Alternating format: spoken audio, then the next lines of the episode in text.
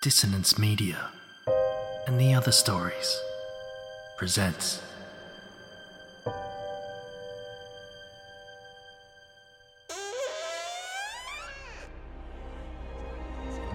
Step into the abyss of After the Gloaming, a gothic fiction podcast that delves into the depths of human emotion, unyielding love, revenge, internal struggles, and restless souls await you in nine haunting episodes where dread, fear, and rare glimpses of eerie happiness linger. Dare to listen on your favourite podcatcher? After the gloaming beckons, search now, but beware. Innocence will be left behind.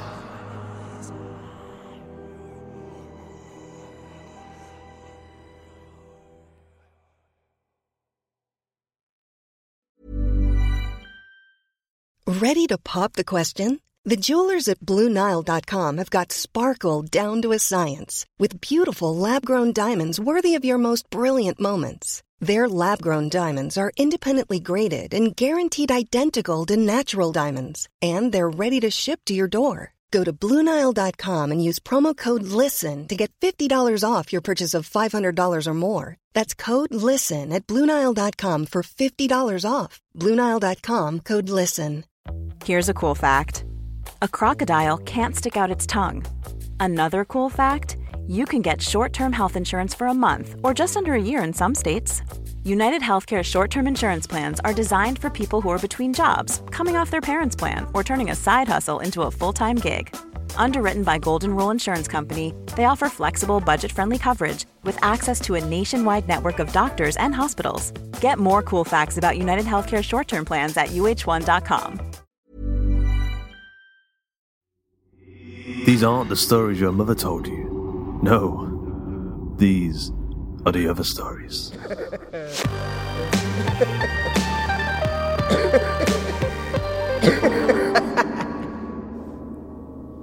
Good morning, dear listeners.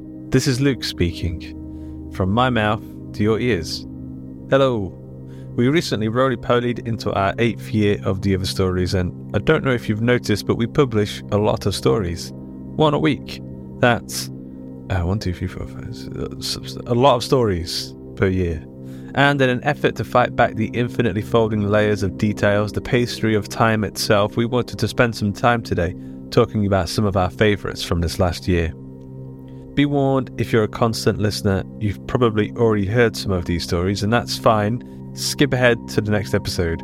However, if you'd like to hear our staff picks for 2023, if you'd like to celebrate some of the stories from this last year, do stick around and, and see if your favourite is in our list. Or if it's not, be sure to let us know in the reviews and comments. So, on to our first pick. G'day, I'm James Barnett, aka Jimmy Horrors. As part of the staff at Hawk and Cleaver, I'm a narrator, sometimes writer, and most recently a producer for the other stories. Being part of this team and producing my own fiction podcast, The Night's End, I hear and work on a lot of stories. So this has made this decision tough to pick out a favourite. I somehow managed to narrow down a long list to Desire and Sons, which was written by Nicola Lombardi and translated from Italian to English by Jay Weintraub. Nicola Lombardi is a horror veteran and has written two novelizations of two Dario Argento films, Deep Red and Suspiria. So I felt very honoured to be asked to have this episode as my first ever production work on the podcast. It felt very fitting as well as the month's theme was haunting, which is a favourite of mine. Everybody loves a soft haunting story. Anyway, I really do hope you enjoy listening to Desire and Sons as much as I enjoyed producing it, whether it be for the first time or again. Stay horrific, everyone.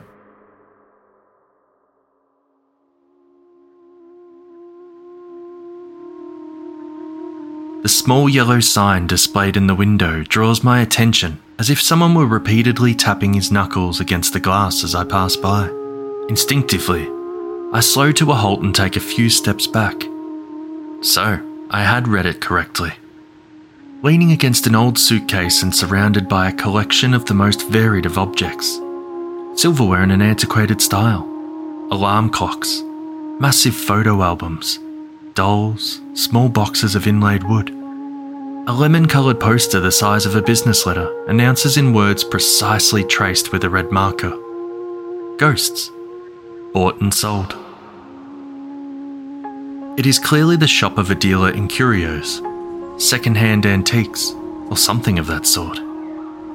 I'd never noticed it before, but it is also true that I rarely find myself passing through that part of town, and I lift my eyes to the store's sign, a string of characters in wrought iron, simulating an elegant cursive script, informs me that I'm standing in front of Desire and Sons. I take a quick look at my watch, although I know I'm not in any particular hurry. Even before I decide to enter, curiosity drives my palm down onto the door handle.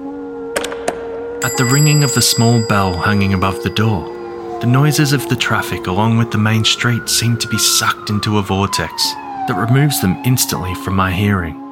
The piercing, heightened sound of a siren is lost in the distance, along with the honking of horns, the voices of passers by, the annoying musical buzz streaming from the cell phones. Quite an evocative effect, also due to the second ringing the one set off by the closure of the glass door, that proclaims the descent of a silence that I instinctively associate with the inside of a church. Looking around, I venture an Excuse me! The space is not very large, and the fact that it is extraordinarily cluttered with items on display makes it appear narrow and almost cramped. From the shop window, the late afternoon light illuminates everything with a powdery golden sheen and I cannot help but lose myself gazing among the shelves packed with inscrutable rummage. The dusty cabinets, a pair of bleak grandfather clocks, a barrel piano, a cumbersome globe, and the endless supply of books occupying almost every empty section of the walls as they compete for space with the already pitch dark paintings, made even darker by the shadows. Lingering in the air, a faint floral aroma, perhaps calycanthus hovers over the scent of closure. I try again. Good evening!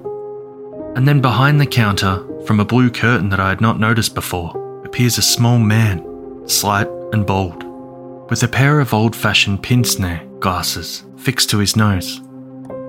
I catch myself thinking that such a character would not have been out of place in a Harry Potter movie. Good evening, sir, he says, greeting me with a broad and calming smile. He looks to be about 60, but he could also be a good deal older, or even younger. Hello. I. You want to take a look around? He asks, anticipating me. Well, to tell you the truth, I was intrigued by that sign in the window. Ghosts, bought and sold. He lays his hands on the counter and nods. Are you interested in buying one? no, good heavens, no. I smile in turn, my palms raised upward. It's just that I amuse myself by writing tales of the macabre, ghost stories, things of that sort. And so, as soon as I read, What is it? A joke? Oh, no, sir. Certainly not a joke. He looks me straight in the eye. Do you want to know how it works? Nothing would please me more. The little man strokes his perfectly clean shaven chin. So, if someone needs some ready cash, a hefty loan, say, he only has to make a deal. A very special one. We, Desire and Sons, my grandfather way back, and then my father, and so on, we give him the money, and in exchange, he pledges, once dead, to consign his ghost over to us. And that's it. I remain speechless for some moments, my face having assumed, I fear, a vaguely idiotic expression. And that's it, you say? Well, that's very nice, but then what do you do with with a ghost? My dear sir, you have no idea how many very rich people are ready and willing to spend a bundle of dough to get their hands on one to haunt their mansion, or their hotel, or even their castle. Have you ever heard of supernatural tourism? There are millions behind it, believe me wealthy people inclined to visit or stay in dwellings that turn out to be truly haunted. And we, of Desire and Sons, are among the biggest suppliers in that regard. I cannot wipe the smile off my face. The entire affair is utter madness, and quite a good story could come out of it. But how does it work? I ask, having decided enthusiastically to play along. Very simple. Clients deposit with us objects that belong to them, a kind of surety or bond, something to which they are attached. Something like a ring or a watch or whatever else. After first having marked it with a drop of their blood, the little man mimics the act of piercing a finger with a needle. We store it for an indefinite period. That is to say, until the day of our client's death, at which point we receive what is owed to us. A few seconds of silence are enough to shake me out of the spell that his delirious tale has ignited in my imagination. Then, I suppose you have some sort of safe storage when you keep the sureties? Of course. Are you interested in seeing some of them? I was hoping he would ask me that. Very much so. One moment then. Stepping from behind the counter, this odd junk merchant crosses in front of me, leaving behind a faint trail of camphor and soap. Arriving at the front door, he gives a sharp twist to the key already inserted in the lock, after which he rotates the laminated rectangle hanging with a chain and suction pads to the glass, presenting to the outside world the notice, Be right back. There, that's done. Please, this way. I mumble a thank you, and zigzagging behind, I follow him as we wedge past the counter. The little man pushes aside the blue curtain from where he had appeared a few moments before, and thus I wind up in a short, open hallway, poorly lit by a naked bulb hooked up to the wall. Here we are, my companion says in a soft voice as we stop in front of a small door. From a pocket, he produces a key with which, after lowering our heads a bit, we enter into a room where a shadowy darkness makes its dimensions entirely indefinable. The odour that greets me is the kind that stagnates in basements, in enclosed spaces lacking ventilation. Given that the little man flips no switches, the yellowish beam penetrating from the hallway is the only source of light, and I open my eyes wide so as not to miss a single detail. The thought that I have stepped into a potentially dangerous situation does not even cross my mind. It is all far too astonishing far too above the ordinary for me to allow myself to feel any real concern. Against the wall, illuminated by the slant of light, I see a piece of furniture consisting of numerous shelves in raw wood, packed with small boxes or little glass cases, similar to miniature coffins. Inside here, for example, the little man informs me, grabbing the first container in front of him and placing it before my watchful eyes. There's a silver locket through the small transparent lid, I admire the floral oval, its engraved flower obscured by a brown stain. It's dried blood, he explains. It belongs to the woman who gave me this as a bond. Whereas this. He sets the locket aside and points to another box, small and flat. Is a silk handkerchief with lace trim. And yes, that dark stain is blood, of course, I conclude nodding and letting my eyes wander over that crazy collection. Really, I don't know what to think. My head is full of questions. I choose the first that springs to mind. So, what do you do then? Resell these things or what? In short, how do you. The little man retains his angelic smile. Still, very simple. Once the owner of that surety dies, he or she comes back here and waits for me to find someone to purchase that very same object. And when a buyer for the item is found, the ghost follows it. And goes to haunt the home of the buyer?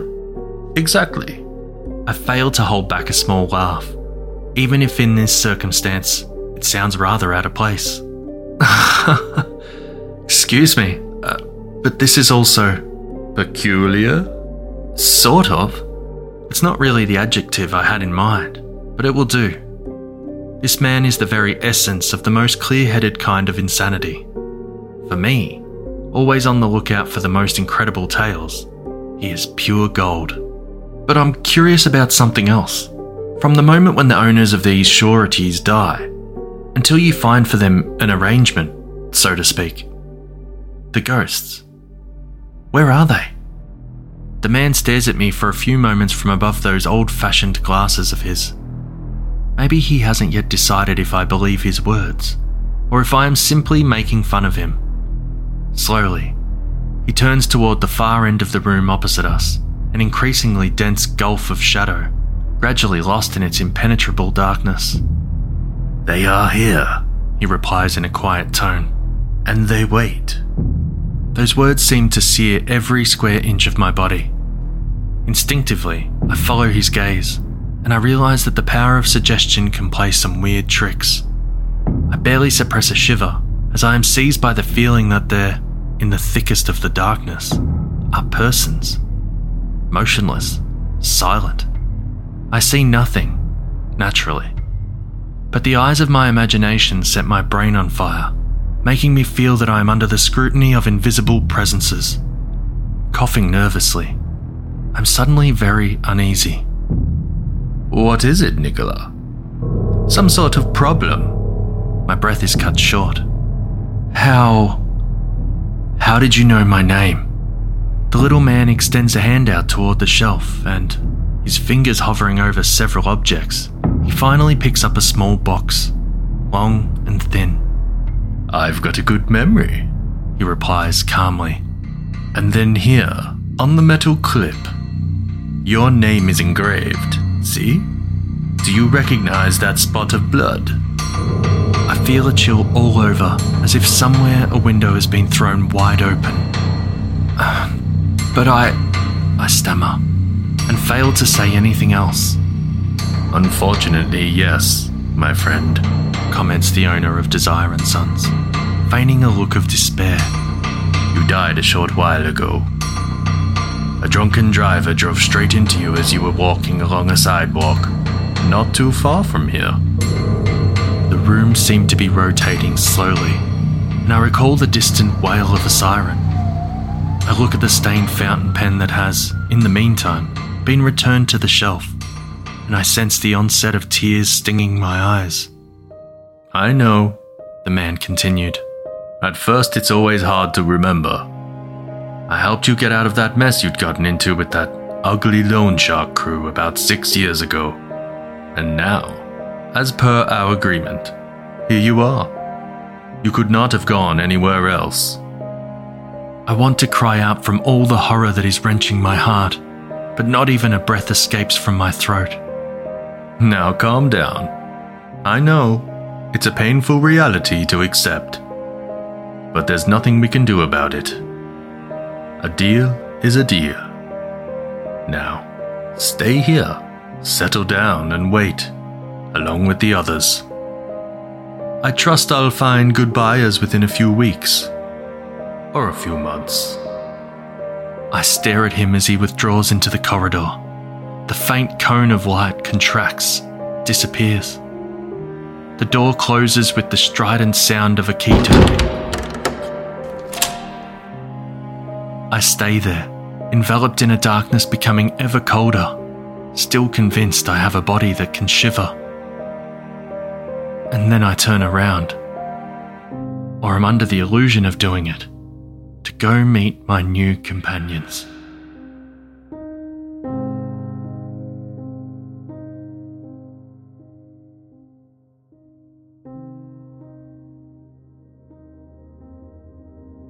Hello again, friends. Andy Conduit Turner here.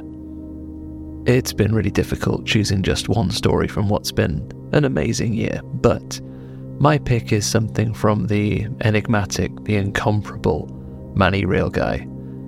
I'm talking, of course, about the story Invite to Interview.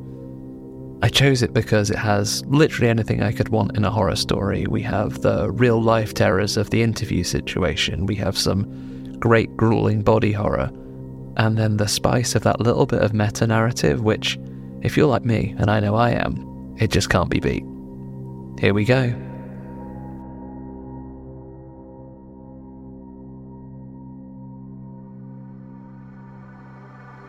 You did it! Today's the day, and I am so proud of you. This is the first step the interview, a win in itself, you know, even if things don't work out. Just remember that you got this far when others didn't. They chose you from who knows how many applicants, and they'll choose you again today when you knock it out of the park and blow everyone away. I know you woke up with a crick in your neck, it's just a little twinge, but don't let that get to you. It's probably just nerves. You know how you get when you're anxious. But you're prepared, right? Of course you are. You're always so organised. You've got some talking points jotted down already on the notebook next to your laptop. Your suit is washed, ironed, and hanging on the hook on the back of the bedroom door. They'll only see you from the chest up, but there's no harm in dressing the part. Wearing that new suit will make you feel like a winner. You are a winner, and you better believe they'll take notice. So, break a leg, okay? You've stretched and you're in the shower, and your neck still aches, and maybe your shoulder too, but it's just a touch of stress. You'll be fine when it's all over. Booking the 9am slot was the right move. The early bird smashes the job interview, as the saying goes. Get yourself some breakfast, maybe just some cereal, you know how bloated toast usually makes you. Drink plenty of water, stay hydrated, but make sure you use the toilet again before go time. That way you won't fidget around if you need to go halfway through. Good. No, not the TV. You need a clear mind, no distractions. Just think about what sort of questions they might ask you. Prepare for every eventuality. Don't forget it's okay to big yourself up a little. Even if you don't believe it, it doesn't mean it's not true. You're competent, you're experienced, and you are the man for the job. Make them see it, alright? 15 minutes to go, let's get dressed. The trousers look a little tighter than they did last week. Nervous eating much? I'm just kidding. They won't notice, as long as the top half looks good. Oh, that looked painful. Are you okay? The neck pain's still there? Take a couple of pills in case you've got an infection. I'm sure it's nothing, don't worry. You enter the spare room from where you've been working and do one last check that there won't be anything embarrassing in shot behind you. You could do that thing where the software blurs the background, but you always thought it looked goofy. And you don't want to look goofy, do you? Five minutes to go, you're sitting at your desk, your laptop is already on, the internet is connected, and you're hovering over the link to the video interview. I think it's fine to be early, just not too early. Right, are you ready? While you're waiting in the lobby, make sure the camera angle is good, fix your hair, and check your face for crumbs. You look a little pasty and washed out, but that's just the stress. Your colour will come back once you land this job, trust me. 30 minutes, that's all it is. That's nothing. Take a few deep breaths, clear your throat. Stop rubbing your neck. Hmm, 901. You sure you got the right link? Okay, here we go. Stay calm. One by one, a series of three other boxes appears next to your own on screen, which are eventually populated by smiling faces. Three in total, all men, typical, all of them clearly working from their own home offices, judging by their blurred out backgrounds. Two of them are wearing hoodies, the other is wearing a t shirt. They could have put the effort in, you'd think. You did, right? It may just be Tuesday to them, but their decision will change the course of your entire life. They could at least act like they give a shit, am I right? Sorry, that's not helpful. You're smiling, good. And you're waving, really? Okay, I'm sure that's fine.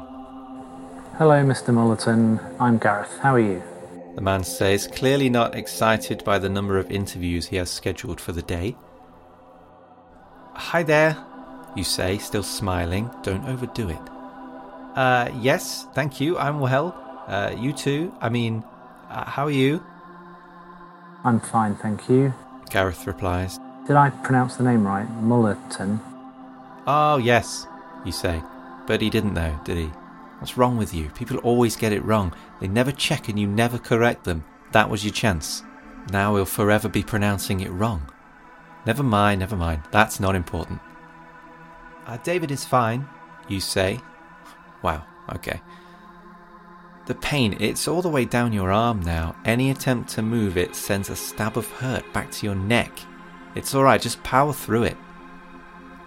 Great. Gareth continues. So, David, thanks for joining us. I'm the operations lead here, and we've got Kevin, our services lead, and Sean, one of our engineers who you would be working alongside.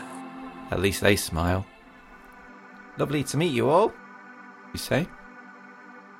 You shift your body weight in your chair, but this time a flash of pain skewers down your spine and takes your breath momentarily. You wince, and I think they noticed. Everything all right? Gareth asks. Yes. Lower your voice. Yes, all good, thank you. Perfect. Gareth doesn't seem to care much either way. I'll hand over to Kevin now. He'll explain how the interview is going to be conducted, and then I think Sean will fire some technical questions at you. Nothing too complicated. Uh, I'll be hanging back and making some notes. If you need us to repeat anything for you, just speak up. Okay, best of luck, David. Kev? You try to say thank you, but Gareth turns his camera off. His name is still there in the square next to Kevin, and you watch as his microphone symbol changes from white to red with a line diagonally through the middle. You clear your throat. Even that hurts. Can you still move your arm? Wait, no, don't try. Just ignore it. I know it hurts, but just keep going. Hi, David. I'm Kevin. It's nice to meet you. He says. His internet appears a bit choppy, but you can make out what he's saying. Thankfully, his tone is a little more welcoming than Gareth's. Hi, you two, you say, a little redundant since you've already established your approval of meeting them. Uh, we will need to work on your communication skills after this, I think. As Gareth mentioned, I'm the, the services lead, and you will be reporting to me, as Sean does. He has some technical questions lined up at the end. Some are harder than others, but don't worry, we aren't expecting you to get them all right. It's a good way for us to, to gauge your experience level. Don't say it. Phew, that's a relief. I told you not to say it. You always make jokes when you're nervous. Now is not the time. I know you're anxious and you're in pain, but just answer their questions and answer them with some confidence for once in your life. Kevin laughs politely, obviously having heard it a million times before. So, uh, I think we'll start with the, the presentation you've prepared. The what? Then we'll ask you some questions about your experience and give you a few scenarios. You've stopped listening. Did he say a presentation? You haven't prepared a presentation. Nobody mentioned anything about a presentation. He stopped talking. He's waiting for you to say something. Holy shit, the pain! You can't even move your head now. You're struggling to find a position that doesn't produce searing white hot pain in your lower back. I'm sorry, Kevin. I think you cut out at the beginning there. Can you say that again? Stalling for time. Very clever. Although I don't think it'll help you. You scrabble through your emails, trying not to let your distress show on camera. You read the email invite again, but there's nothing about a presentation. Yeah, yes. Just five minutes on the topic we outlined. Feel free to share your screen whenever you're ready. Shit, David. Oh, shit, indeed. You're in agony now, no longer just physical. It's like a nightmare, isn't it? But you won't wake up from this. There's no non dream version of this scenario. You need this job. You know that, right? What do you do now? You could close the laptop and claim technical difficulties, or pretend there's a courier at the door. How about fake a heart attack? What, David? What's it to be? Everything okay? Kevin wants to know. Um, I can't wait to hear what you come out with. I'm so sorry, Kevin. My invite doesn't mention a presentation. I don't I don't know what's happened. You wince horribly from the pain which has taken over your whole right side. It feels like you're being cut in half from the inside. Oh, I see. Kevin does not see. He could not be less interested in your excuses. Can can we reschedule? Oh fuck. Getting too much to bear now. The whole situation, never mind the tremendous pain. Excuse me? Kevin looks pissed. No, no, it, it's just, um, oh god. I'm afraid I haven't prepared anything. I know you want to cut your losses and end this, but let's just see what happens. Stifle that scream and pay attention, man. Gareth chimes in now and his image pops back up in his square. Right, well, that's unfortunate, Mr. Mullerton. As you're the first one, we'll give you the benefit of the doubt. Maybe there was a problem with the invite for everyone? Well, I don't think so. Uh, why don't you take five minutes now to prepare something and just take a crack at it? Just put yourself on mute and turn your camera off and come back at quarter past. Sound good? Well, does it? Thank you. That's very kind. I'm so sorry. So sorry. I will see you in five minutes. You click the mute icon, followed by the camera icon. They're both disabled now. You can let rip. Ow! It's so loud, I'm surprised they can't hear it even through a muted microphone. You stupid idiot! You say. Stupid, stupid, fuck! Ow! Jesus Christ, it hurts so much. Shh, it's alright, you got this. You just have to cobble something together, no sweat. Take some deep breaths and get some talking points down quick. You can black your way through it easy. No problem. Okay, what's the topic again? Oh, hang on. Yeah, wow. That's right, you didn't ask. They gave you a second chance and you didn't ask what the topic was. I think it's safe to say things aren't going your way here. I'm fairly sure you'll be thinking about this experience for the rest of your life, too. it hurts, doesn't it? Really hurts. Like giving birth. It's like nothing you've ever felt before. Me neither. Although for me it's on the other end of the spectrum. Like being born. That pain you're feeling now, the one that is rendering you speechless, that's me. Ripping the tendons from your bones and chewing on your muscles. I'm almost there. I'm glad I picked you, David. You've made this easier for me. Your skin splits in a diagonal slash across your torso, and you pass out but don't die. I melt away your organs and claw my way to the light, snapping your ribs as I scramble forth. The carpet is sodden with blood as your top half splashes to the floor. Spatter patterns on the walls, red blobs on the keyboard. Wonderful. It's wonderful, really. I wish you could see it. Okay, Mr. Millerton. We're ready when you. What is that? Oh my god.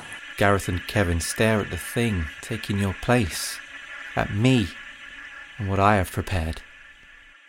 Hello, world, I say back.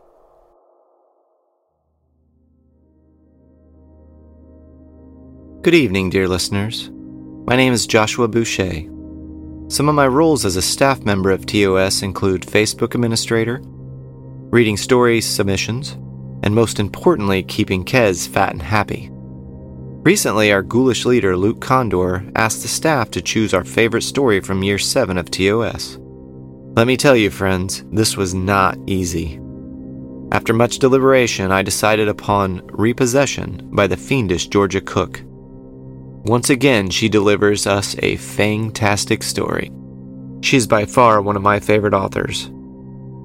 Enjoy this tale of a possession gone horribly wrong. I hope you can sleep after listening. And that scuttling sound coming from your closet? I swear, it's not me.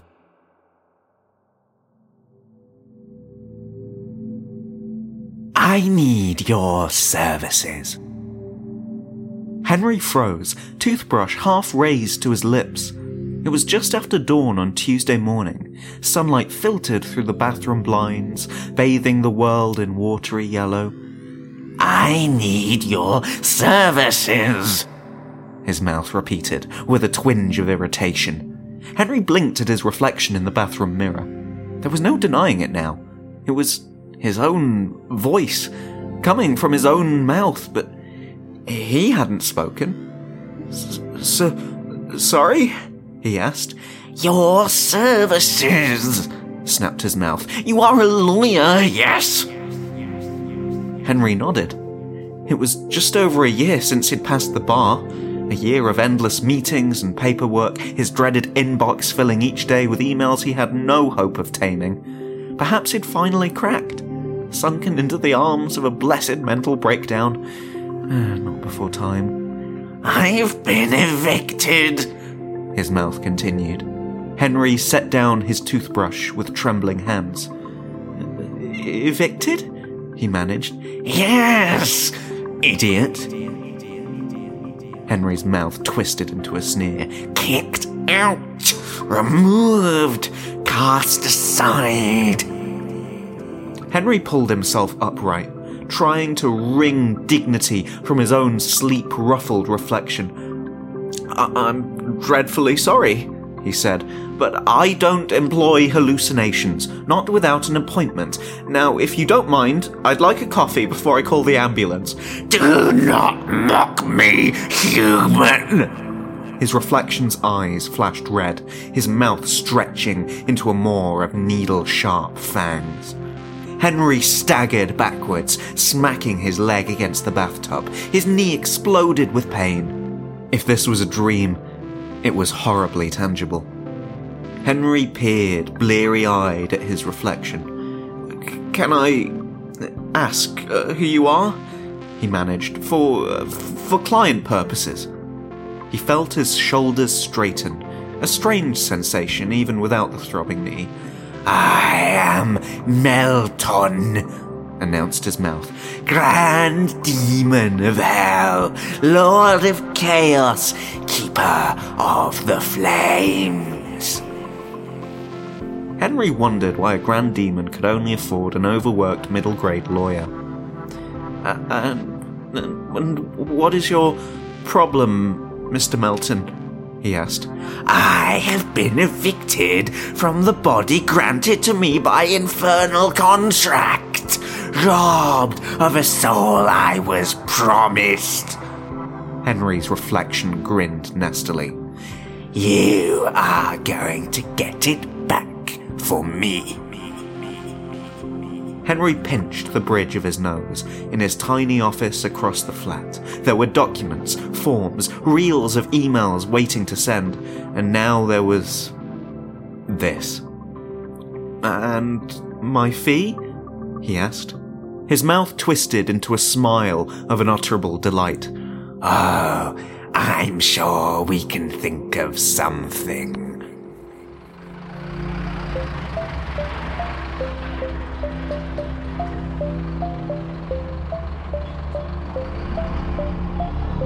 It was a part of town Henry didn't recognize. A street occupied by tall, white walled townhouses and rambling gardens. Henry had opted to take the bus. He had no intention of discovering Melton's vigour behind the wheel of his battered blue Mini, sitting in miserable silence as he missed his 10 o'clock, 10.30 and 11 o'clock appointments. His phone buzzed. He ignored it. Melton's directions led Henry to the wide, red painted door of number 43. He steeled himself, ignoring his expression in the door's lion head knocker, and knocked. A woman answered the door. She was younger than Henry expected, with a shock of crimson hair and a small diamond piercing glinting in her nose. She stared at him in surprise, and for the first time, Henry wondered how he must look wide eyed and frazzled in his crumpled suit and knotted tie. Um, Laura Parks? he asked. The girl nodded suspiciously. Yeah? Uh, my name is Henry Sinclair. May I come in? Laura moved to block the doorway. Why? What's this about? Uh, I am a lawyer. I'm uh, here on behalf of a client. Laura's eyes narrowed. Client? Um. Henry glanced over his shoulder. If there was ever a time to snap out of his breakdown, it was now. A, uh, Mr. Melton. To his surprise, a flicker of recognition crossed Laura's face. Oh, she said. Him. Ha ha! Henry's mouth crowed suddenly. She remembers me! See? Henry slapped a hand over his mouth. Laura sighed and opened the door for him. You'd better come in then, she said. Henry slipped gratefully into the hall, a thing of thick cream carpets and shining light fixtures. Laura closed the door behind him and turned, arms folded. What's he said to you? she asked, as if they were merely discussing an irritated neighbour, not the current second occupant of Henry's vocal cords. Uh, Henry blinked. Were there protocols for demonic repossession? Could it be filed under small claims? How could he represent a bodiless client? Uh, he said he'd been uh, evicted, he managed. From, well, uh, from his body. Laura snorted. oh, yeah, thought he'd try that one. Uh, listen, are you.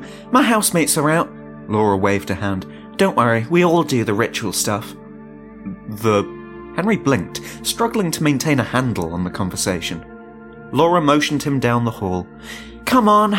She led the way to a door beneath the stairs, then down a flight of narrow wooden steps into the basement. Wait here, she said at the bottom step, then flicked on the lights. Henry blinked in the sudden brightness.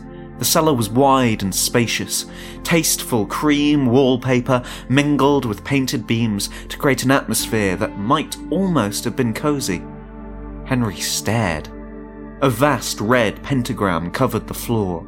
Eldritch sigils seared the tasteful cream walls. Books bound in suspiciously tan leather littered the floor, some thrown open to reveal pages of crimson handwriting. A smell like old copper hung in the air, mixed with perfume. Unconcerned by the decor, Laura walked to the back of the cellar and knelt beside a large, dark wood chest. It opened with a creak, revealing stacks of bundled paper. Melton, Melton, she murmured, flicking through the contents. Oh, it's so hard to remember which demons did what. Henry stared over her shoulder. Uh, you've done this more than once? He asked. Laura shrugged. Only when, uh, you know, she waved vaguely. We've got little jobs to do, chores. Chores? Uh, window washing this time, if I remember correctly. The girl shot him a look. We had an agreement. I signed his bloody contract, she added. He's just sore he didn't read it properly. She leaned over the chest. Let me see. I know I've got it here somewhere. Ah! From the depths, she produced a long, yellowing scroll. She unrolled it, examined the contents, then handed it to Henry. He stared at it. Neat lines of indecipherable text covered the page. Despite himself, Henry was impressed. As legal documents went, it was fiendish. See? Laura pointed to the bottom of the page, where the fine print ended at a signature in disconcertingly burgundy ink. Over the lavish black scrawl, someone had added an extra clause in what looked like pink biro. They always think they can get one over on us, as if we don't read the stupid things. It's a public service, really. She flashed Henry a grin. Imagine thinking you could fool a house of law students. Henry stared at her, caught between respect and mild horror. You changed the contracts? he asked. When they're not looking. Usually they're too busy gloating. It's all there, see? Henry's mouth moved soundless as he read the text. Uh, may I have a moment to confer with my client? he asked at last. Laura shrugged. Sure. Henry turned away. The corners of his mouth twisted uncomfortably. It's a technicality. You can't change a demonic contract. Tell her. You're supposed to be a lawyer. And on whose authority was the contract drawn? Henry asked, wrestling back control of his mouth. The authority of hell, of course. Henry sighed. I'm sorry, he said. While Miss Parks may have invalidated the document in question, she does not, in fact, owe you her body or soul. I was tricked, duped, humiliated. You failed to read your own contract, Mr. Melton. A contract, might I add, overseen by no legal authority. He paused and corrected himself. An earthly authority. He turned and handed the scroll back to Laura, feeling the torrent of curse words building on the back of his tongue. Sorry for bothering you, Miss Parks. Laura followed him to the door. First time? she asked, flashing a sympathetic smile. Uh, with demons, I mean. Henry nodded. They're not that bad, really, she said, once you get used to them. Henry decided not to mention that he had no intention of getting used to Melton, or any other demon for that matter. He was very much looking forward to getting sole possession of his mouth back. Laura must have noticed his expression because she leaned forward conspiratorially as she ushered him out. You just have to work out what scares them, she said. What really makes them squirm? Then they'll do anything you like. Then she closed the door before Henry could ask anything more.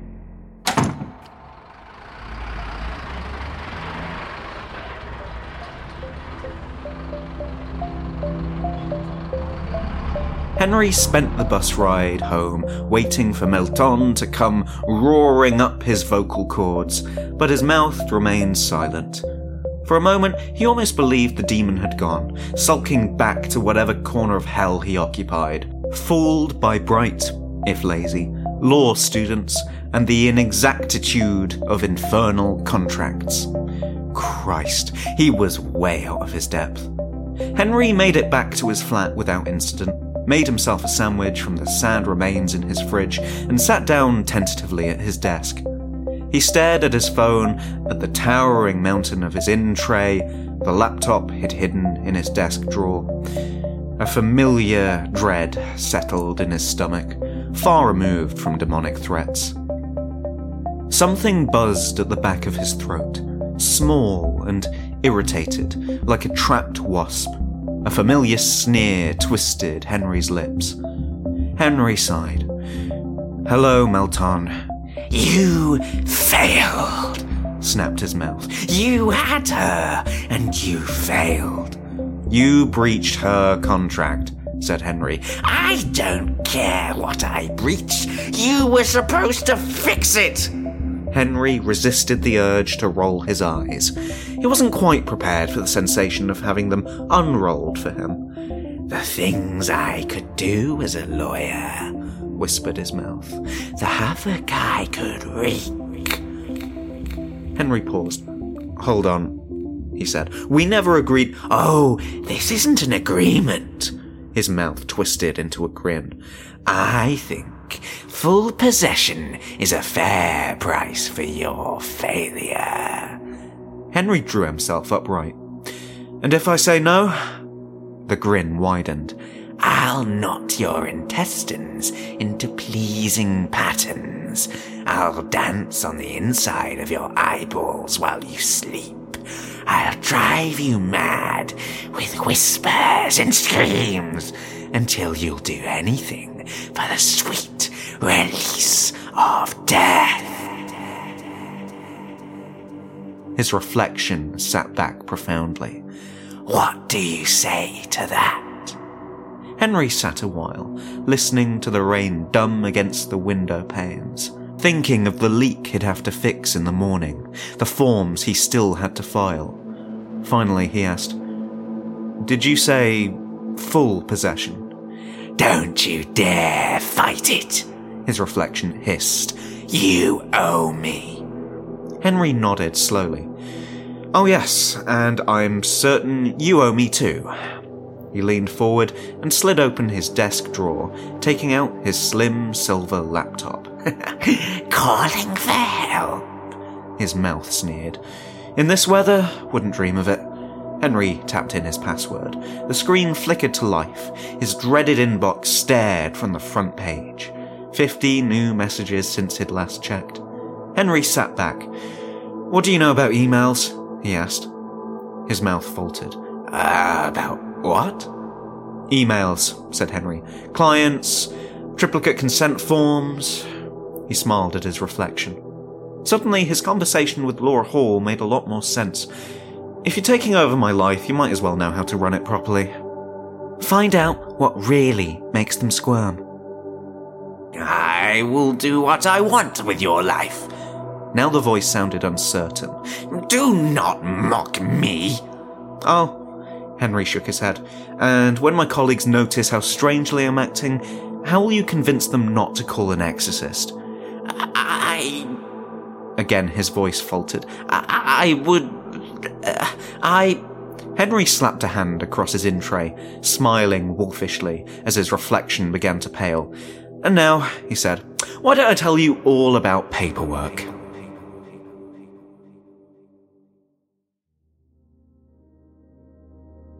Hi, my name is Jasmine Arch, but you can call me Jazz.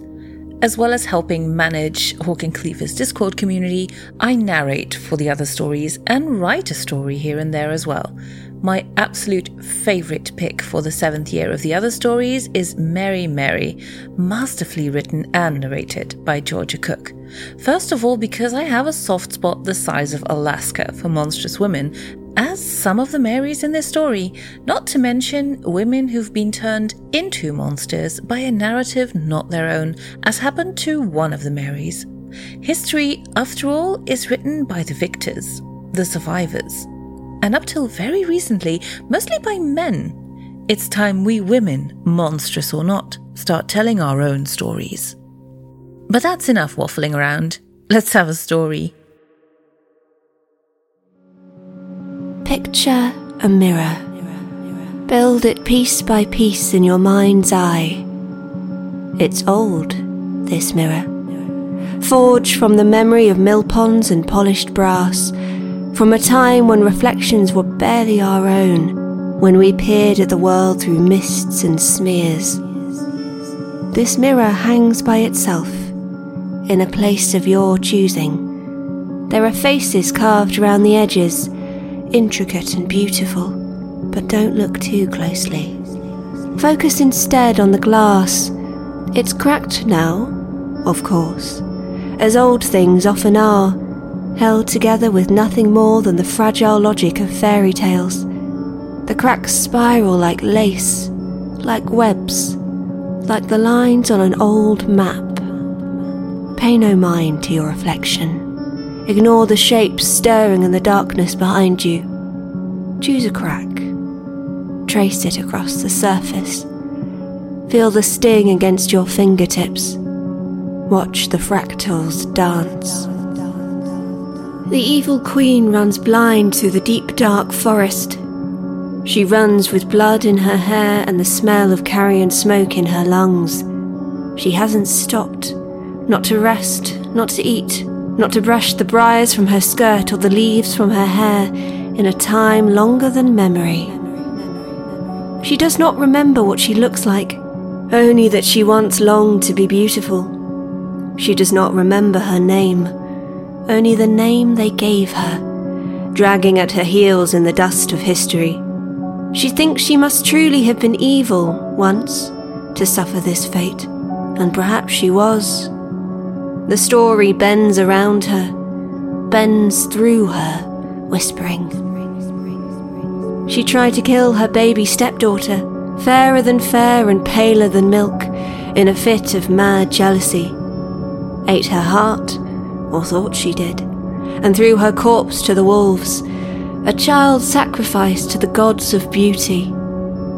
But as things thrown to the dark can so often find their way back, so too did the child, poison lipped and as fair as ever, with a smiling prince and a sharpened sword, and whipped the kingdom to mutiny. The queen tried to run, but a mirror's love has never blunted an axe and nothing escapes the mob.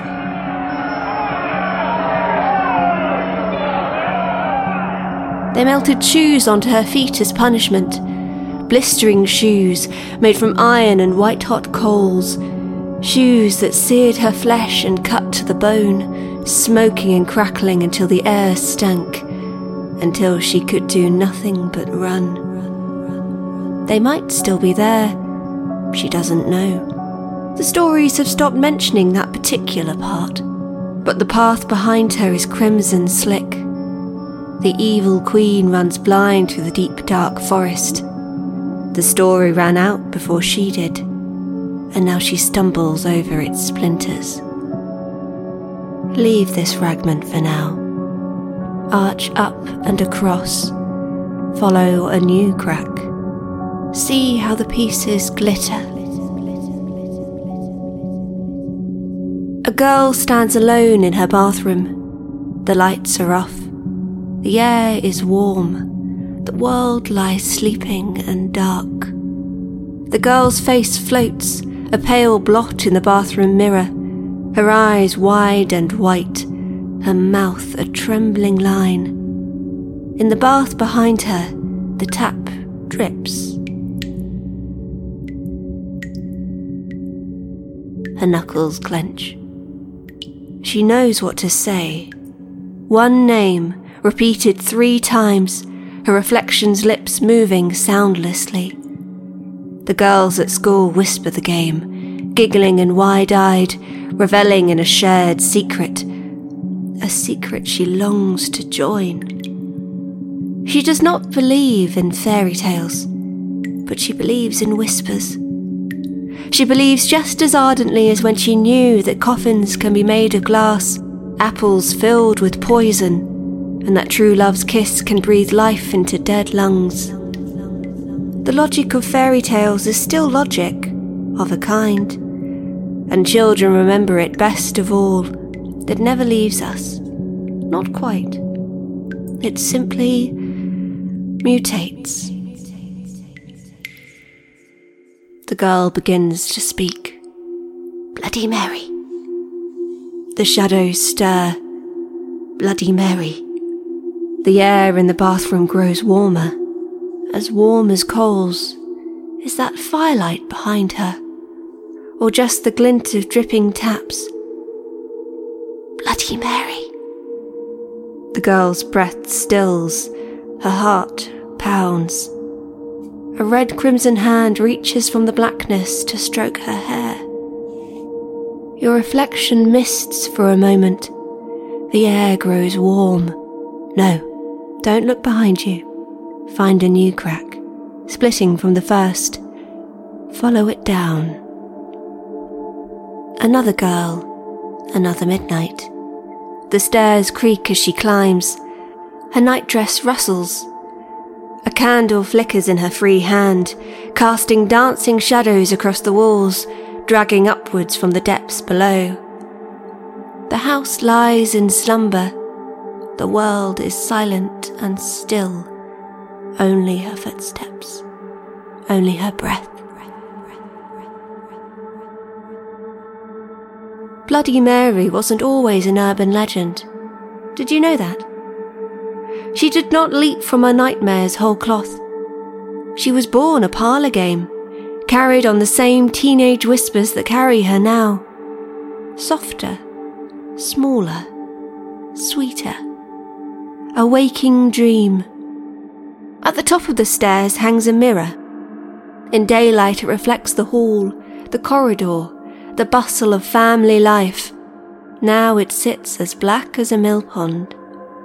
The candle flame sends strange ripples across its surface, growing brighter.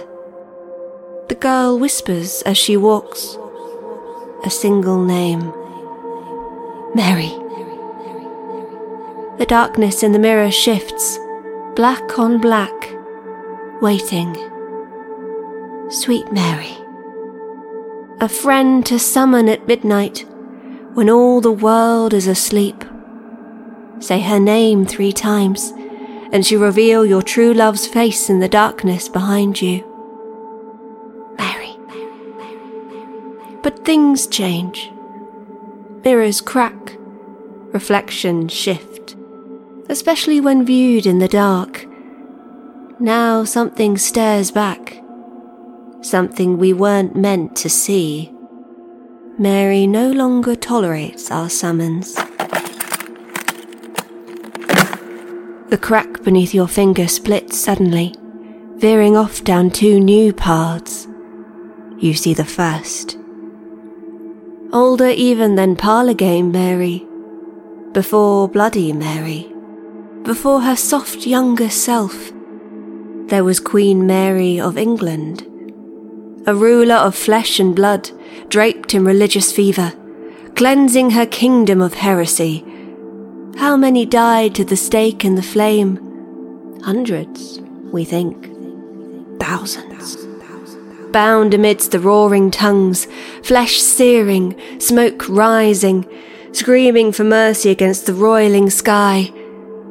Still Mary, still bloody, and as deadly to poor Jane Grey as any three words whispered at midnight.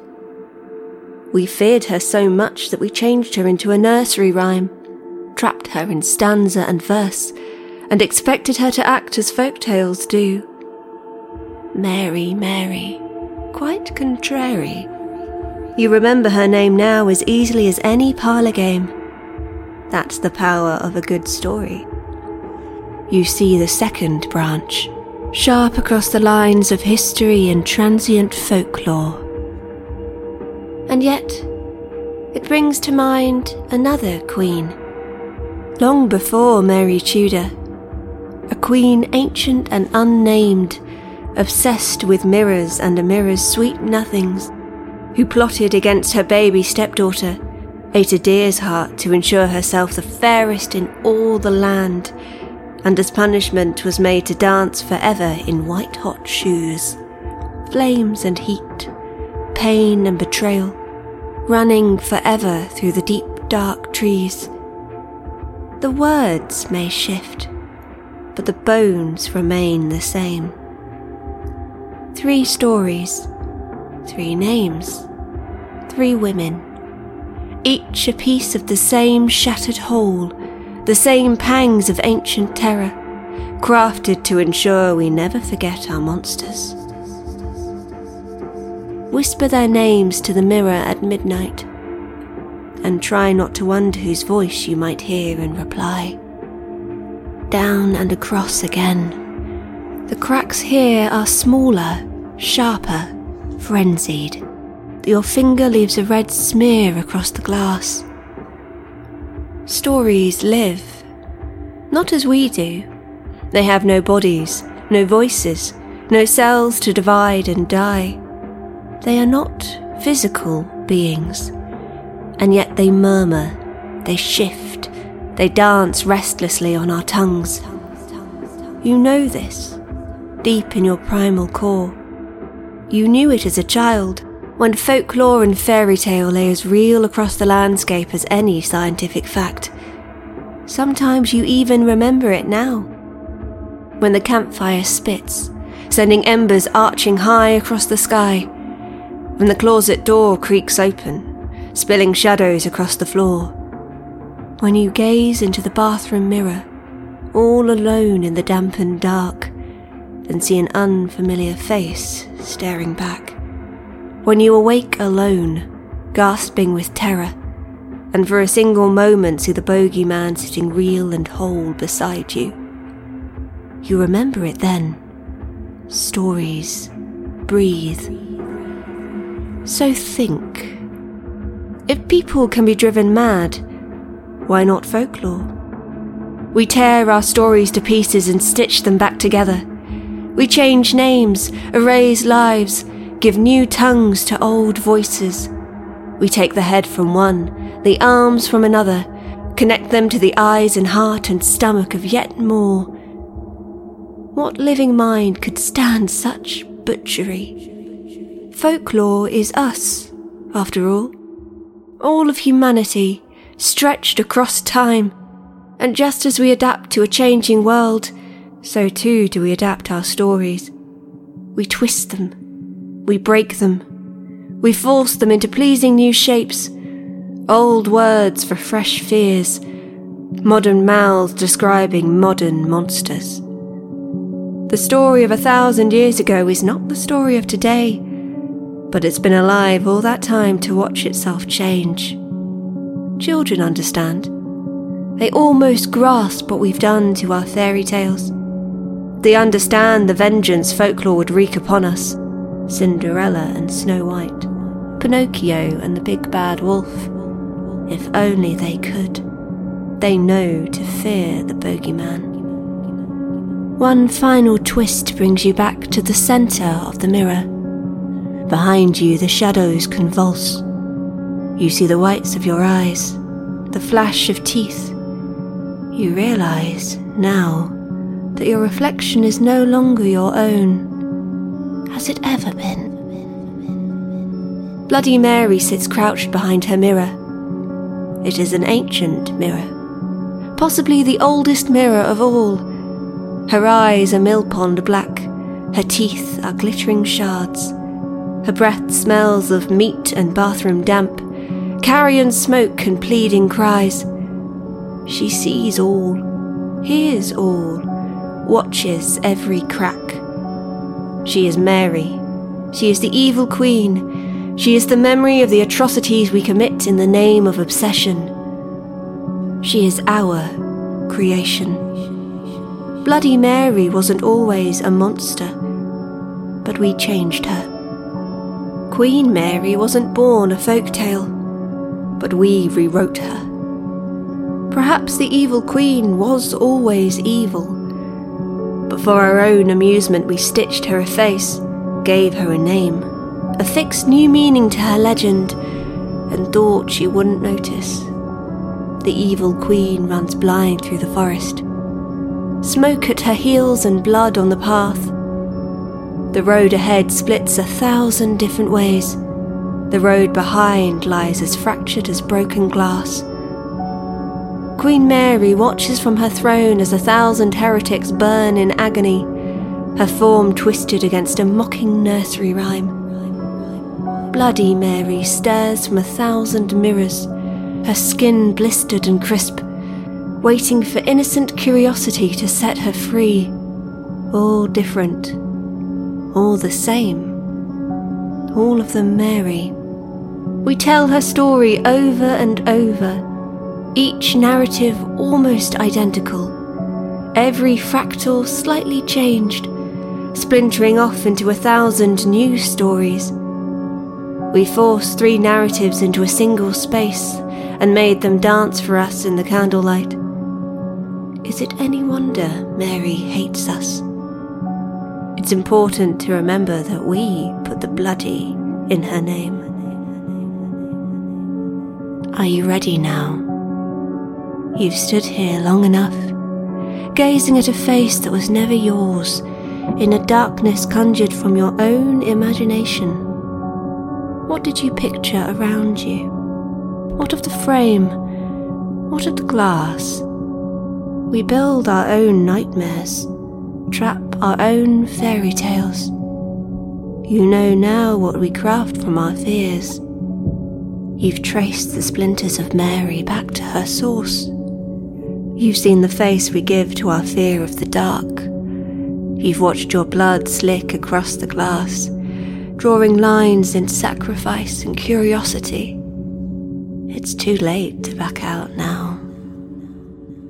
Say her name. Say it three times, in whichever way you remember best, and pray the mirror holds. Mary, Mary, quite contrary, what has your mirror said? It spoke of princes and kings and such pretty things, and all of them, all of them, all of them.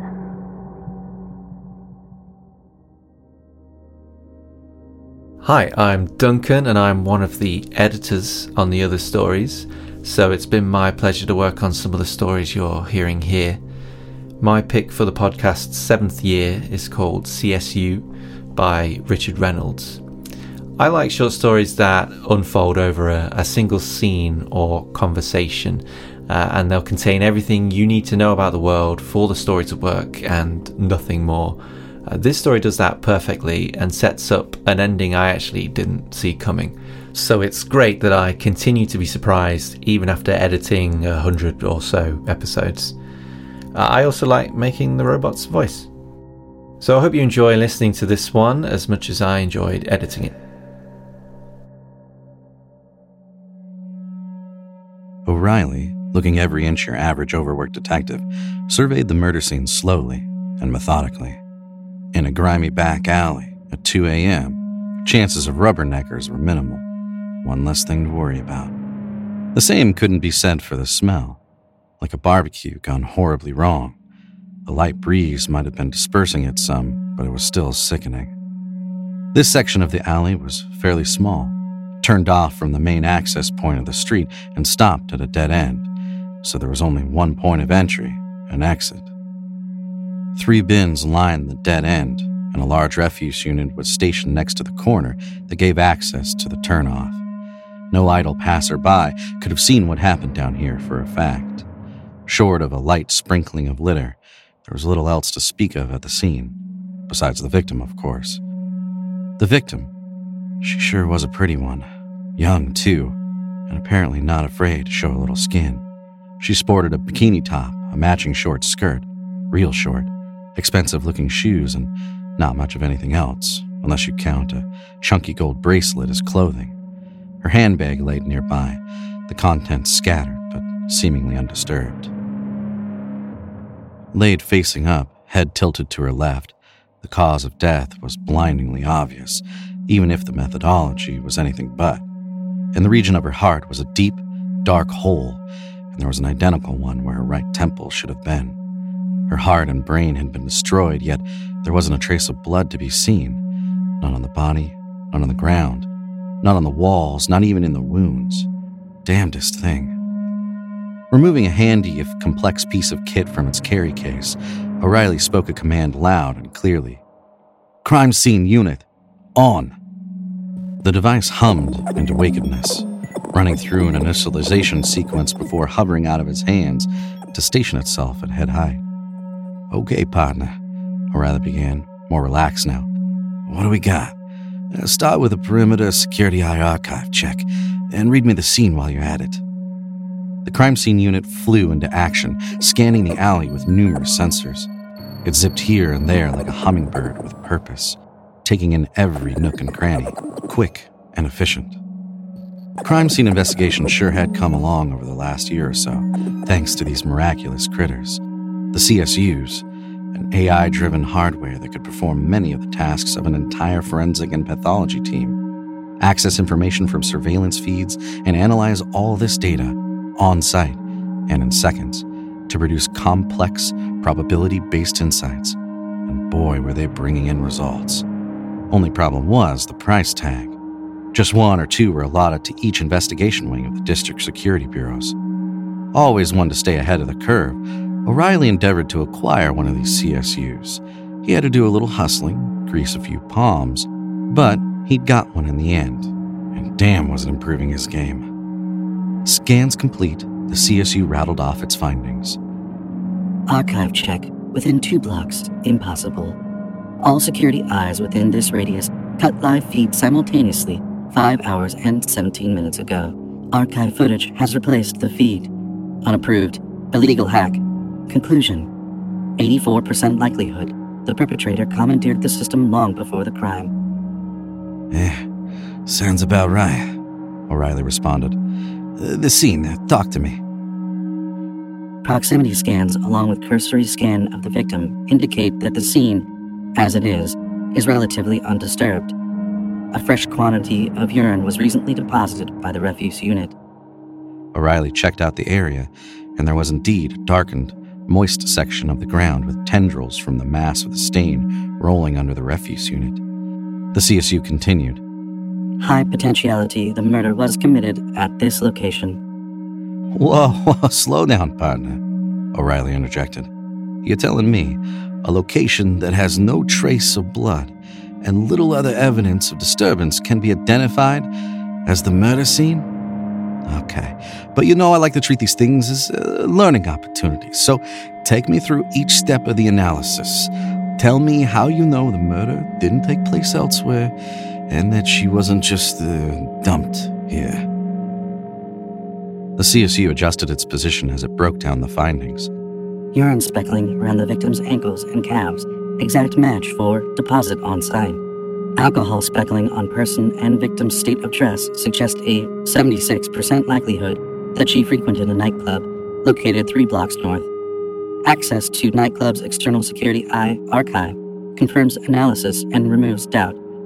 Victim left nightclub alone and inebriated, exchanged words with security staff, purchased food from nearby eatery before entering security eye dead zone. Conclusion 88% likelihood victim moved off the street and into the crime scene of her own will, with the aim of relieving herself privately. O'Reilly nodded along with the breakdown. Made sense so far. Right, and? Further conclusion 5% likelihood that the perpetrator was waiting in the alley for random victim. 95% likelihood that the perpetrator followed victim from unspecified location within two block of radius and took her by surprise post urination. O'Reilly moved from the piss stain to the right side of the victim, taking a close look at the cavernous blackened wounds. They stank of incinerated meat. okay. Let's run a first level scan of the victim. Forego time of death related analysis. The CSU hovered over the dead girl's head for a spell before steadily scanning down her body in controlled left to right movements at a constant rate of motion. Scan finished, it let loose with its findings. 97% likelihood that the wound to the heart was the cause of death, with the secondary wound to the temple acting as a precautionary measure. Calculated, methodical mode of attack. Jewelry, cash chip, and devices of value remain at the scene. No sign of any form of sexual assault are evident. Underwear intact and undamaged. Conclusion 0.3% likelihood that this was a sexually motivated attack. 7% likelihood of a robbery based motivation. Yeah, pretty sure any rookie investigator could have intuited that. What else? Further conclusion proficiency in regards to security eye network and the execution of killing stroke suggests an 87% likelihood of a hunter motivated murder by a highly practiced perpetrator. Sure, sure. A serial killer, O'Reilly grunted, craning forward to get a closer look at the hole in the girl's chest, wincing as a wave of the sharp smell hit him hard. Uh, what about these wounds? Both wounds are approximately 120 millimeters deep and perfectly cylindrical, with 100 millimeter radius. Each is fully cauterized. Conclusion The wounds were inflicted with some form of super hot, penetrative device or weapon, portable and capable of incinerating flesh and bone within seconds. Such a device is currently unavailable from any known sources. In that case, shot O'Reilly, run a check for similar technologies to those you've described. Only comparable device exists in the industry of machining. The emerging field of adjustable field plasma based heating cutters. These machines are static, large, and bulky. Further conclusion such a device or weapon must be personally devised or commissioned. Likelihood of traceability 0.2%. O'Reilly sucked in a breath and yawned. Clever, very clever, partner. So, we have a killer, probably unrelated to the Vic, uh, using an untraceable weapon in a security eye dead zone, and no eyewits. So far, so good. I guess uh, let's go a little deeper. Run a second level scan. Quick as an angry wasp, the CSU buzzed around the body, making further readings. No fingerprint or foreign fibers deposited on the victim. No foreign trace bodily fluids. More. Go deeper, O'Reilly insisted. The CSU zeroed in on the victim's midsection. Shallow tissue scans reveal an area of mild pressure based trauma in the abdominal region, potentially resulting in bruising if death had not occurred. Interesting. Does this uh, trauma hold any points of interest? O'Reilly asked, leaning over the victim's stomach. It appears to be hand shaped.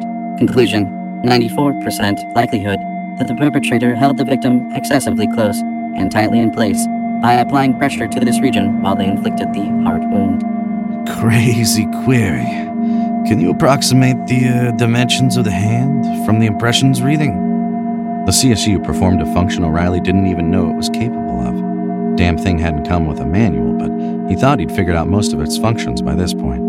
A small panel opened on the bottom of the CSU, which then projected the outline of a hand, along with various specs and measurements on the victim's abdomen, running a commentary as it did so. Synthesis hand model. Total length 190 millimeters. Span 223 millimeters. Fingers ascending 62 millimeters. 75 millimeters. 83 millimeters. 74 millimeters. 59 millimeters. Palm width 88 millimeters. Measurements within a 96% accuracy range. O'Reilly paced for a time. There were some dots to connect now. Some honest to God, good old fashioned clues, and he was just about making the right leaps, asking the right questions. Okay, partner. Can we cross reference those measurements with body scans from the medical records of all registered workers from this and all three neighboring labor districts? 327 people match the hand impression with a 1% accuracy range. answered the CSU, barely missing a beat.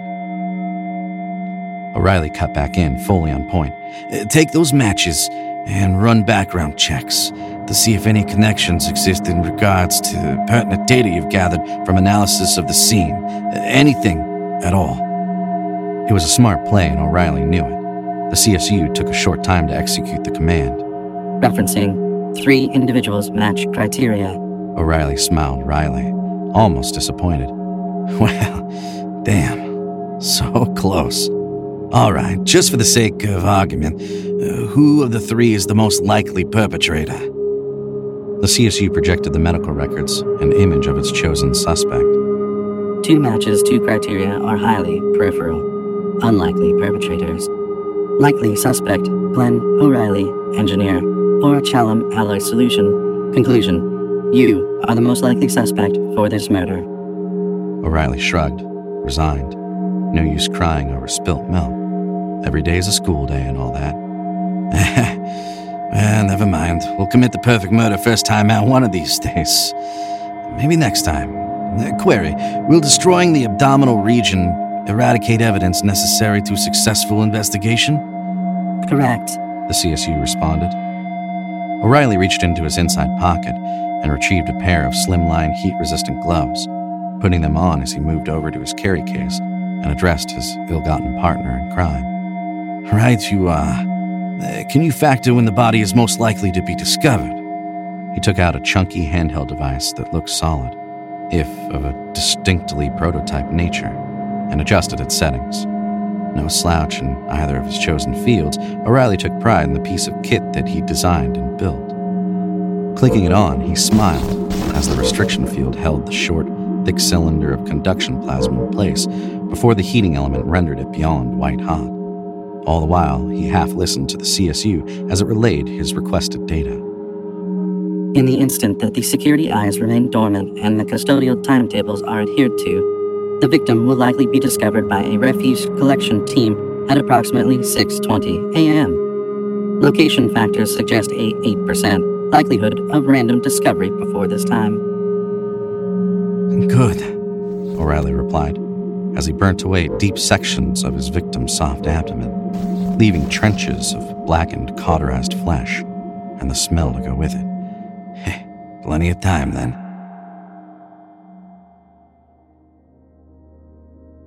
Now on to my pick.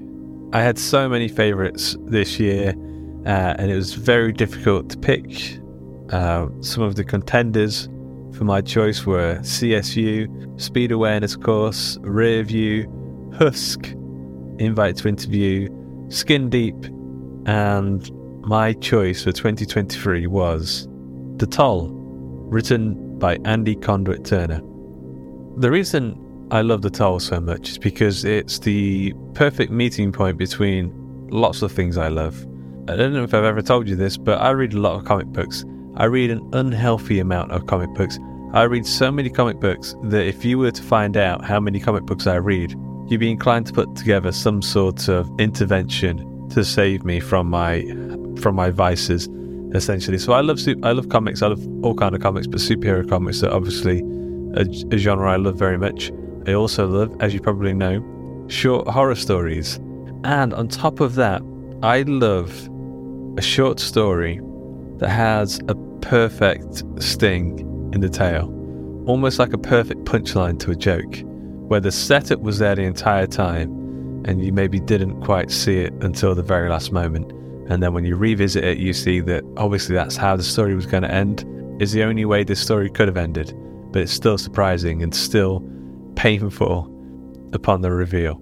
So, my story, The Toll.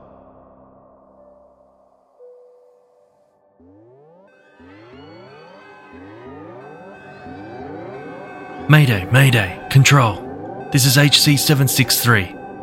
We have critical failures across all engines and have structural damage across several sections. Hopes of us getting to a safe site for emergency landing are fading fast. I. You should alert authorities on the ground to expect the worst.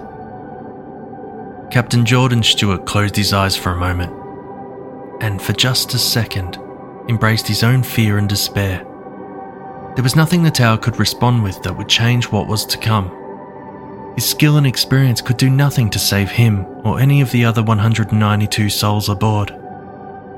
All he could do now was bring them down somewhere that wouldn't harm anyone on the ground. Opening his eyes, he steeled himself to perform his final duty as captain. Wish us luck, Tower. We're about to. Can I offer you fine folks a lift? What? Who is this? The pilot leaned in as he spoke. It couldn't be. If you look out the window to your left, you should see that everything is going to be just fine. From outside, the blue superlative smiled and saluted the two pilots as he watched them wave excitedly from their seats in the cockpit. Tell everyone to hold tight. With that, the world's premier hero disconnected their radio link and accelerated ahead of the distressed plane to assess the situation, his golden cape streaking behind him. Looking at the state of the wings and the flame stricken engines, there was no way that they'd stay attached with the kind of force deceleration would place on them. Better to take them off by choice. Summoning the mighty force of the power unbound and focusing it into his hands, he dived back towards the falling aircraft at blinding speed. Passengers watching in awe from the windows saw little more than a flash of blue and gold. Rending slice! With an energy charged chop from a glowing hand, the left wing of the plane was cut free in the blink of an eye. Solar glare!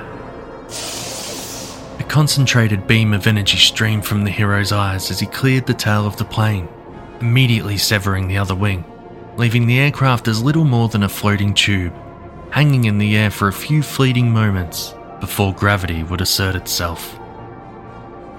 Atomizing blast! Floating in a standing position, Blue Superlative released a ball of energy from each hand. Each sphere sparked with power as it homed in on its target. And as each wing was struck, began to disintegrate, deadly debris evaporating into harmless dust. Flexing his muscles for some heavy lifting, he dived back towards the plane. I'll have a 99 with a flake and strawberry sauce, please. Victor turned and began rummaging in the van for a new box of flakes. From a warm Saturday in the park, business had been slow. He wouldn't be able to afford another summer like this. He could have sworn he'd packed a fresh box somewhere, maybe behind the wafers. He knelt as he continued to search, grumbling to himself. The problem these days was that everyone still expected a 99 to cost 99p. Baristas were artists, and paying 350 for a coffee was nothing. But no one cared about a living wage for the long suffering ice cream technician. Found them. Sorry about that, Sonny. Almost couldn't find the. Victor trailed off as he saw the smiling face of an instantly recognisable new customer and a growing queue behind him, all leading from a wingless plane deposited safely on the playing fields opposite. Keep those coming, chum. I've some people here who've had a busy morning and could use something to help them. Chill. With that, the blue superlative turned, saluted the smiling crowd, and then took back to the skies. On the wind, his super hearing picked up the protests of the bemused ice cream man. Who's gonna pay for this? Who indeed?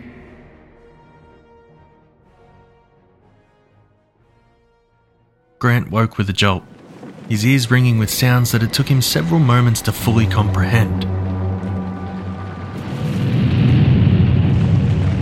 His bed shook, nearly throwing him to the ground as he untangled himself from his blankets and scrambled for the clothes strewn at his bedside.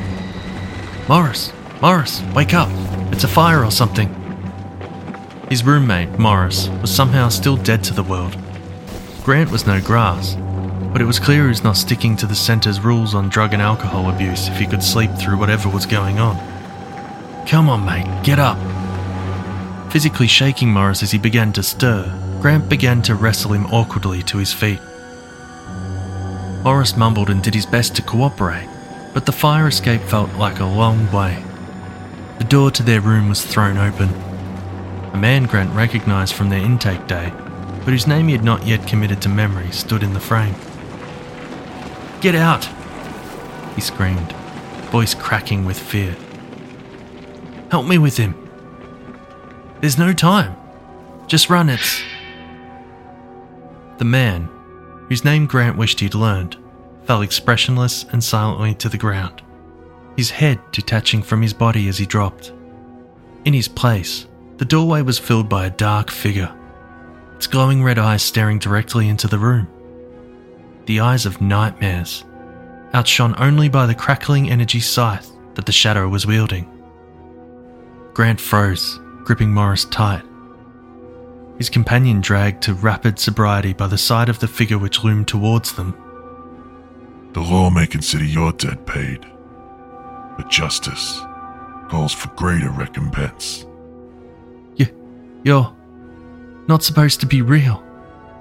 Morris stammered, wide eyed. The Night Shadow is all too real. The only myth here is your chance of escape. Grant barely had time to dive away as the wraith swung its menacing blade upwards, embedding it into Morris's chest so far that it re emerged from his back like a ghastly shark fin of deep purple energy. Flecks of blood evaporating into nothingness from the weapon's surface.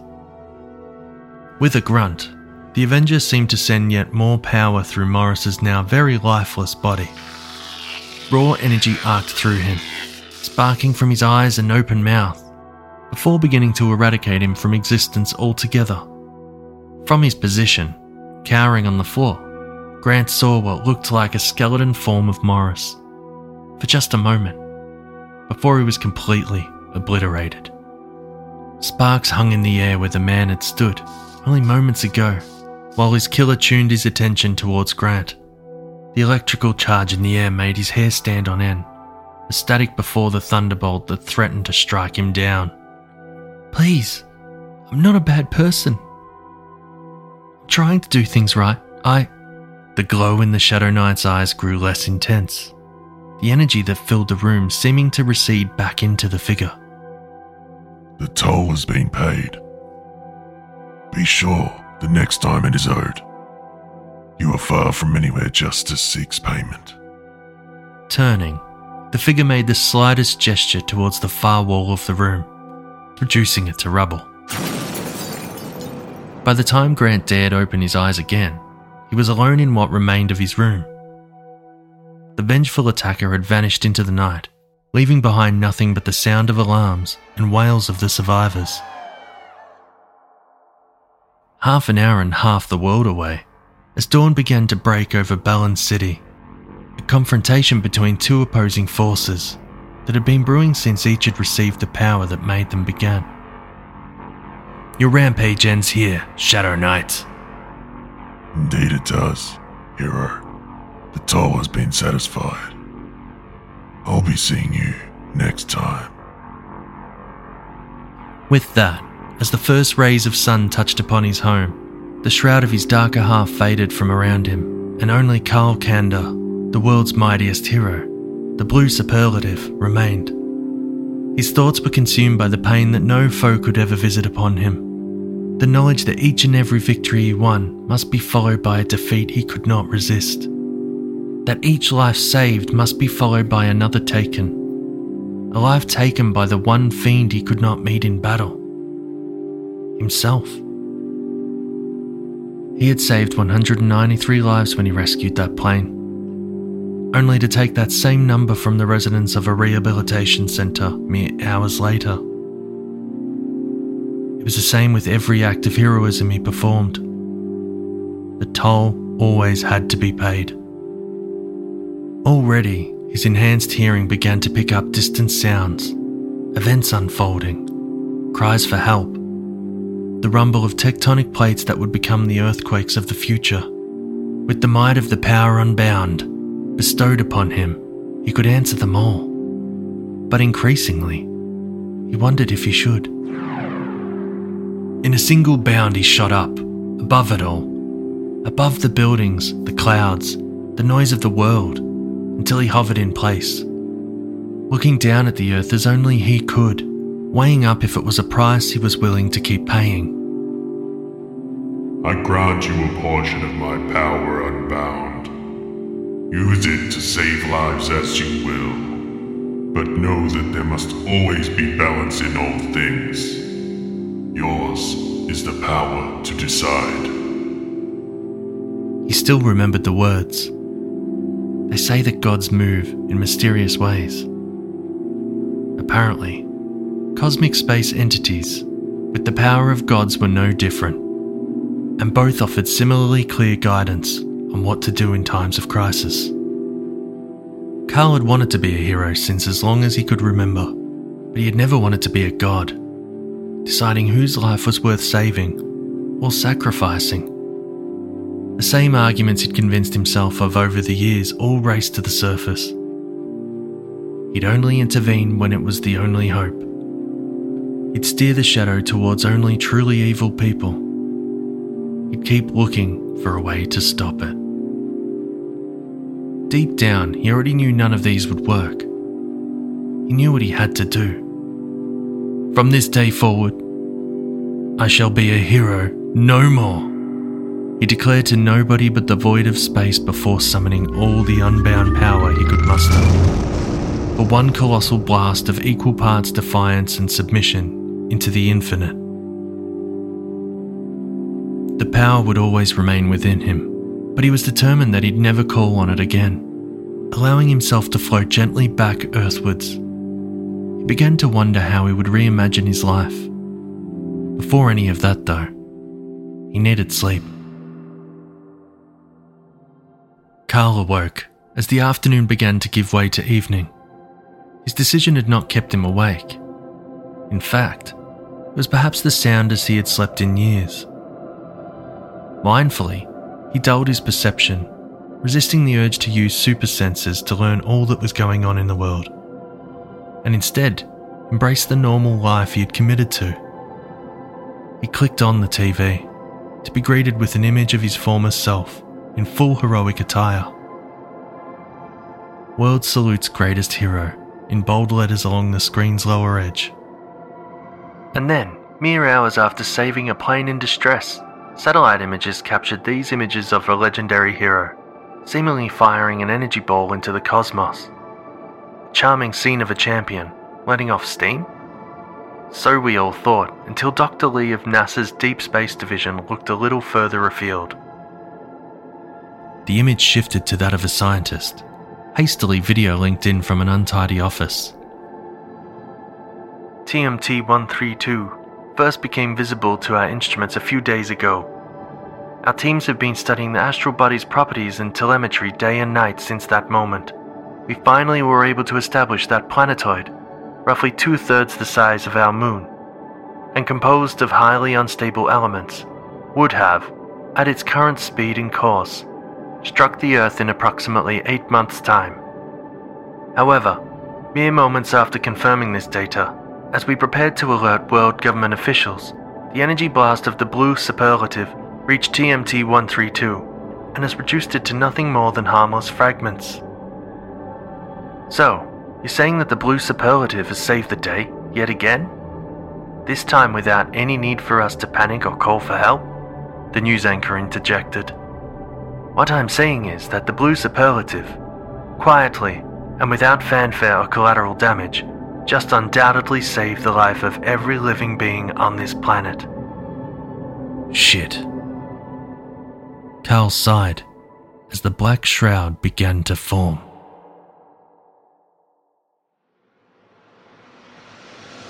I hope you enjoyed our staff picks for 2023. Please do get in touch and let us know what were your favourites from this last year.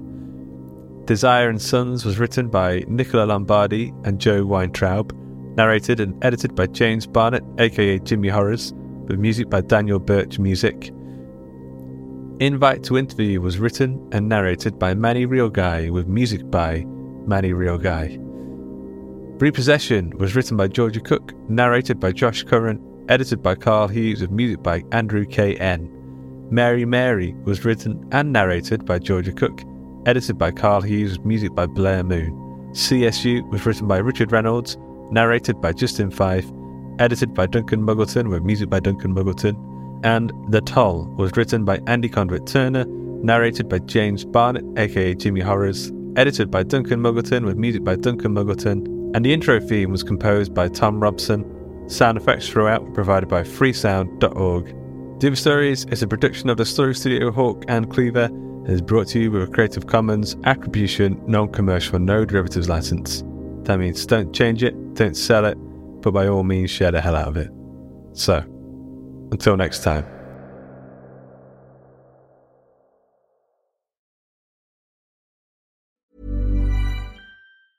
Hey, it's Paige DeSorbo from Giggly Squad. High quality fashion without the price tag. Say hello to Quince. I'm snagging high-end essentials like cozy cashmere sweaters, sleek leather jackets, fine jewelry, and so much more. With Quince being 50 to 80% less than similar brands. And they partner with factories that prioritize safe, ethical, and responsible manufacturing. I love that. Luxury quality within reach. Go to quince.com slash style to get free shipping and 365 day returns on your next order. Quince.com slash style. Even when we're on a budget, we still deserve nice things. Quince is a place to scoop up stunning high-end goods for 50 to 80% less than similar brands. They have buttery soft cashmere sweaters starting at $50, luxurious Italian leather bags, and so much more. Plus, Quince only works with factories that use safe, ethical, and responsible manufacturing. Get the high-end goods you'll love without the high price tag with Quince. Go to quince.com/style for free shipping and 365-day returns.